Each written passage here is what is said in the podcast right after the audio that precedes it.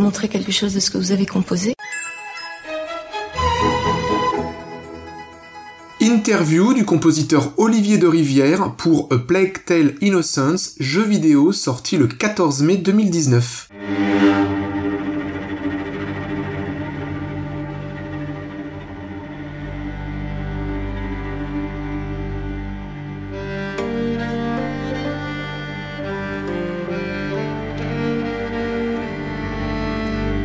J'ai commencé très jeune, euh, je, devais avoir 20 ans quand j'ai fait mon premier jeu. Et euh, avant ça, en fait, je faisais ce qu'on appelait des coding parties, c'est-à-dire on se regroupait euh, tous les copains euh, pendant trois jours sans dormir. On fabriquait des choses complètement abstraites en fait. Ce qui m'a toujours intéressé, c'est le jeu vidéo. donc moi, j'ai fait de la musique depuis tout petit, depuis mes 5 ans. j'ai été vraiment initié à la musique et puis j'ai parcouru le conservatoire. J'ai fait les études, on va dire classiques. Donc la musique pour moi était un, bah, besoin hein, dans le sens où j'ai rapidement, quand j'étais enfant, je me suis mis à composer. Euh, parce que ma mère avait un synthé, ça me, ça faisait euh, marrer d'appuyer sur trois boutons, ça tout tout petit, tout tout et puis donc je composais mes, euh, petites choses. Euh, C'était pas sur le piano, le piano m'intéressait pas, mais le synthé oui. et, et donc bah, par là même le jeu vidéo, par contre c'était ma, vraie passion. Et, et donc et ben en imaginant le synthé, synthétiseur, ordinateur, jeux vidéo, tout ça, musique de jeux vidéo, ça fait euh, vraiment sens. Il y a vraiment euh, plusieurs catégories de compositeurs de musique de film, comme il y a plusieurs catégories de compositeurs de musique de jeux vidéo. Donc moi je me situe un peu comme euh, ces gens amoureux du cinéma, ces compositeurs amoureux du cinéma, comme amoureux du jeu vidéo. Et je souhaite vraiment à ce que la musique fasse partie non pas en fait de, de de ce qu'on nous raconte, puisqu'un jeu vidéo n'est pas une histoire, n'est pas euh, une œuvre euh, comme on l'entend, euh, comme le cinéma puisse l'être. c'est bien plus une expérience vécue par des joueurs et des joueuses. Et cette expérience-là, en fait, elle est due en très grande partie à ce qu'on appelle le gameplay. Donc, bah, globalement, qu'est-ce qu'on doit faire? Voilà. Et donc, comment est-ce que la musique peut aider à cette expérience-là? J'entends vraiment le gameplay. Et c'est là que, oui, quand je jouais aux jeux vidéo quand j'étais petit et quand j'ai découvert Mario par exemple, j'ai découvert ce que euh, Koji Kondo, euh, si je me trompe pas de l'orthographe de son nom, avait fait pour Mario. Tout le monde le sait. Bon, déjà des, mélodies qui sont encore aujourd'hui iconiques, mais surtout, il avait euh, fait en sorte que dès lors qu'on prenait l'option, par exemple, l'étoile, la musique changeait pour signifier aux joueurs qu'on était invincible. Puis, lorsque le compteur bah, s'approchait de zéro, la musique s'accélérait. Donc il y avait vraiment une fonction supérieure à juste illustrer de manière jolie, et très jolie hein, pour ce qui le, concerne, euh, l'univers, et d'une manière très intelligente, puisqu'il avait très peu de son à l'époque. Euh, et c'est moi, c'est vraiment ça qui, je crois, est, euh, je dirais, la souche de tout mon, toute ma démarche, qui est d'un côté avoir quelque chose de très identitaire, très, très fort artistiquement, et de l'autre côté servir de manière la plus absolue le propos qui est donc le gameplay. Bien sûr qu'on a le creative director qui ressemblerait donc au réalisateur, mais qui va lui tenir la vision. Il, ne va pas dire exactement dans le détail des choses. Euh, on peut mettre un peu de temps à s'accorder euh, entre le, compositeur et euh, le, le, creative director. Ça s'étale sur beaucoup plus longtemps que le cinéma. Là, pour Replectel, ça a été un an et demi. Donc sur l'an et demi passé, même si on a eu trois mois d'incompréhension, on a encore un an et deux mois euh, et trois mois pour, euh, pour discuter. C'est vraiment un esprit d'équipe dans le jeu vidéo. C'est beaucoup plus collaboratif et beaucoup plus d'équipe parce qu'il n'y a pas d'un coup euh, un, un chef, un directeur qui va prendre comme ça de temps en temps des gens. Non, on est tous ensemble tout le temps et on fabrique l'objet ensemble pour arriver à quelque chose, et c'est ça qui est magnifique aussi, à quelque chose dont on ignore totalement la finalité. Le premier contact reste toujours les gens, ceux qui font le jeu. Donc c'est de rencontrer le creative director, de rencontrer ou hein, euh, de rencontrer le ou la productrice, de rencontrer euh, euh, toutes ces personnes qui sont ce qu'on appelle la core team, c'est-à-dire c'est cinq personnes à peu près qui en fait sont en train de développer une sorte de d'idée dont eux-mêmes ne savent pas comment ils vont bah, la réaliser. Et de cette rencontre-là, on va commencer à sentir en fait les sensibilités. C'est là que je vais me dire, ah, je vais pouvoir travailler avec ces personnes ou pas, quel que soit le jeu. On peut avoir des choses qui sont narratives, mais on peut avoir des choses qui sont donc immersives, des choses qui sont informatives, euh, des choses qui sont plus euh, de l'ordre de, oui, de l'émotion, on va dire, euh, des, choses qui sont plus de l'ordre du reward, c'est-à-dire de, de, l'appréciation de la récompense, etc. Et toutes ces fonctions-là qui aujourd'hui sont n nombre euh, peuvent progresser, changer, parce que le jeu vidéo aujourd'hui n'a pas trouvé, et j'espère ne trouvera pas encore son langage d'ici euh, des, années, puisque voilà, on se cherche tous. On ne sait pas comment faire un jeu vidéo. Voilà, la technologie avance tout le temps, on ne sait pas. Et donc la musique de jeux vidéo elle-même ne sait pas. La plupart des jeux vidéo sont beaucoup plus illustratifs dans leur musique. Euh, ça n'en fait pas des mauvaises musiques. Ça fait juste que pour moi en tant que joueur, et là je le dis vraiment en tant que joueur, j'aimerais des expériences un peu différentes que juste de la jolie musique. C'est très important de se, de, de, de se mettre à la place de ceux qui jouent. Pourquoi? Parce que si vous regardez sur YouTube un jeu vidéo, ou que vous êtes à côté d'un ami qui est en train de jouer un jeu vidéo, vous n'allez pas du tout avoir le même ressenti que celui ou celle qui est en train de jouer.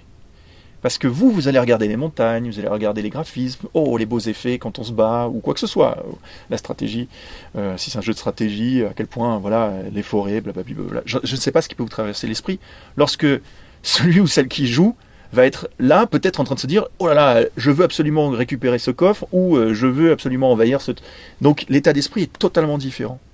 Et donc la musique doit-elle servir ce que vous voyez ou ce que vous vivez? Ma bête noire, c'est la répétition.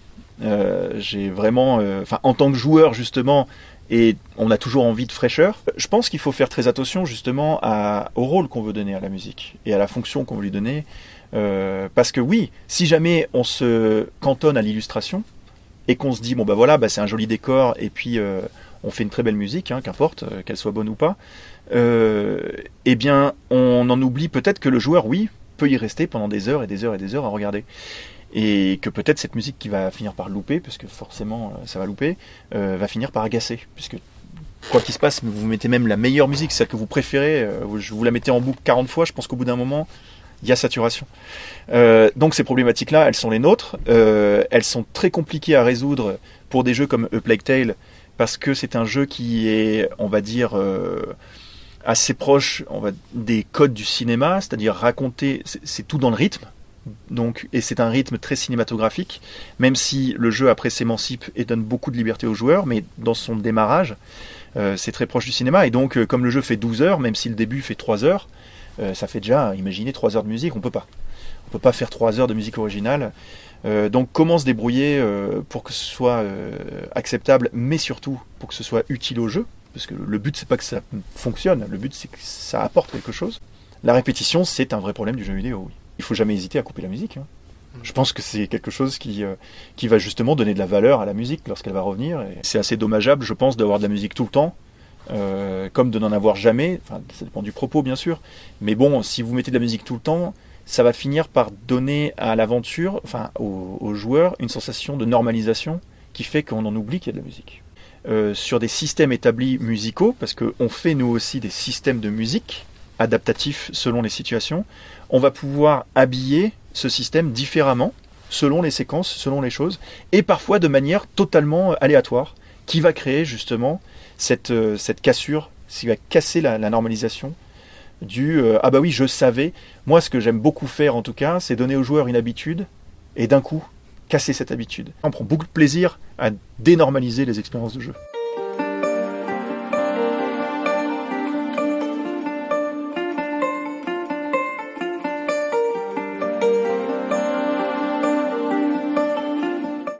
Plague, c'est avant tout un jeu de stealth, comme on dit, donc c'est un jeu de cache-cache. donc, qu'est-ce qui est important pour le joueur? Donc, avant même de parler de musique, hein, c'est qu'est-ce qui est important pour le joueur? Ah, bah, c'est de savoir qu'il y a donc un ennemi à distance, plus ou moins près, très important. Il nous a vus, il sait où on est, il vient là où on est, il nous a vus et nous poursuit. Donc, ça, c'est que des éléments, donc des mécaniques de jeu dont moi, et c'est assez classique, hein, on ne réinvente pas la roue. Euh, je dois donc faire en fonction, mais la manière dont j'ai fait les choses, c'est là où c'est un peu différent, je pense, que ce qu'on aurait pu faire auparavant, par exemple sur les Splinter Cell qui utilisaient ce genre de... C'était un jeu de, stealth aussi, ou Metal Gear Solid, pour ceux qui connaissent. Euh, et, donc, quand on est vu, la musique s'excite, et puis quand on n'est plus vu, la musique se ralentit et tout ça. Bon, ben, on est un peu plus, je dirais, sophistiqué dans la manière de faire, pour apporter aux joueurs un élément supplémentaire. Par exemple, voilà, cette fameuse distance c'est quelque chose que auparavant on ne travaillait pas. Aujourd'hui on peut. On peut dire aux joueurs, par exemple, on peut accélérer la musique, ralentir la musique selon la distance. On a parfois à raconter ben, l'environnement, ce qui s'y passe, la situation, ce qui s'y passe, le personnage qu'il ressent, euh, et le joueur ce qu'il doit savoir. Encore une fois, en termes d'information, de feedback. Euh, Lorsqu'un ennemi vous voit, il fallait signifier au joueur que l'ennemi vous voyait. Donc là, vraie question, comment on fait ça? Est-ce qu'on met un son, blip, blou, blob, blip, blob, blob, tic, tac, on ne sait pas, O, A, E, des voix, on réfléchit. Et au final, on s'est dit, ben, si, si on faisait, donc j'avais Eric, euh, le violoncelliste, je lui ai dit, mais vas-y, fais, juste un petit, comme il sait si bien les faire. Et donc c'est Eric qui a designé au final le retour joueur, qui est plus de l'ordre du sound design, mais bon, c'est de la musique, sound design. De toute façon, moi je suis pas pour dire euh, c'est plus de la musique que du sound design.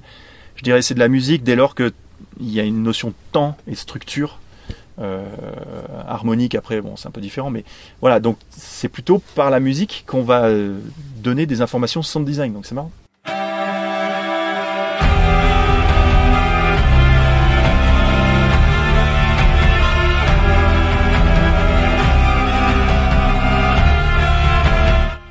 David ne voulait pas de thème, ne voulait pas de notes, euh, enfin du moins il était plutôt contre.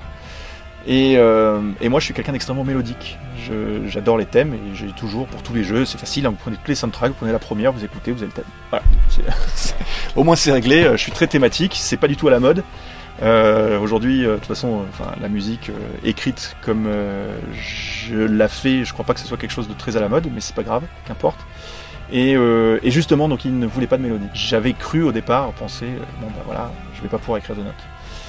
Et en fait, euh, quand j'ai réalisé que non, non, euh, l'idée pouvait euh, lui plaire, et ben là, j'ai donc écrit quelques notes, et ça a été magnifique puisque j'ai écrit quelques notes. Il est revenu de la présentation donc aux journalistes, public, pour me dire il faut mettre ça partout.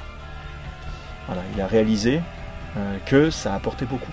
Mais c'est bien parce que en tirant très à droite et moi en étant très à gauche, on va dire, et ben on est arrivé à un juste milieu qui a fait que et ben les thèmes sont là, mais sont pas non plus envahissants comme ils l'auraient pu l'être si j'avais fait moi la soundtrack. Je suis un grand défenseur de, de, créer une identité propre à chacun des jeux sur lesquels euh, je travaille. Et je suis, enfin, je défendrai quiconque fait ça sur n'importe quel type de jeu ou n'importe quel type de film. Ça arrive de plus en plus rarement dans le cinéma, voire plus du tout. Euh, mais, euh, mais voilà, le fait de pouvoir interchanger une musique d'un jeu à un autre ou d'un film sur un autre, je trouve qu'il y a un vrai problème me concernant. Euh, donc pour ce qui est de Plague Tale, non, c'est vraiment, en tout cas ce que je crois, la musique de Plague, de la manière dont on l'a faite, puisque le thème, bon déjà il est unique à Plague, ça c'est sûr, les instruments sont uniques, il faut rappeler que donc c'est essentiellement donc des violoncelles, parce que c'est des superpositions d'enregistrement de, violoncelle, avec une viole de gambe, avec une nickel arpa, avec des guitares qui sont donc médiévales, mais aussi du synthé derrière, mais pas du synthé comme on l'entend euh, synthétique, c'est quelque chose de très organique, enfin c'est très très très euh, analogue organique, et qui va rajouter justement cette fameuse chaleur dont je parlais tout à l'heure, euh, envers la cruauté des, des hommes, de rajouter ce lit, cette espèce de profondeur voilà, que même le violoncelle ne peut pas avoir, puisque c'est pas assez bas, et justement lui il jouait très crûment. Donc voilà, donc je pense qu'on a essayé de, j'espère qu'on a trouvé l'identité du jeu, en tout cas on, on est plutôt satisfait. J'aime beaucoup les gens qui s'imaginent que euh, la musique interactive, ce n'est plus avoir le contrôle sur son œuvre, en fait, etc. Je, je, comprends pas bien ça. Bah, tout est écrit. Alors, c'est là où euh, va commencer à, débarquer ce qu'on appelle l'IA. Hein. Maintenant, on a la possibilité d'avoir des pianos, des choses comme ça directement dans les jeux vidéo, euh, qui soient en fait pas enregistrés, mais on a vraiment l'impression que c'est un piano. il faut rester ouvert à la possibilité que la musique, en fait, se voit bah, totalement, je dirais, dynamique euh, vis-à-vis de ce que le jeu a demandé, puisque c'est ce que le jeu, c'est servir le jeu. Enfin, on n'est pas là pour faire de la belle musique. Enfin, moi, je suis pas là pour faire de la belle musique. J'aimerais que ma musique soit belle à chaque fois, donc je, travaille le plus que je peux la musique.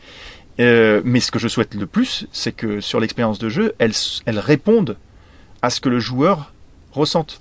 Donc il y a vraiment euh, une possibilité pour les compositeurs d'exprimer, enfin d'exploiter leur musique pour l'expérience joueur. Je pense que ceux qui, euh, j'espère en tout cas, seront les, les John Williams de demain, le feront sur des jeux vidéo.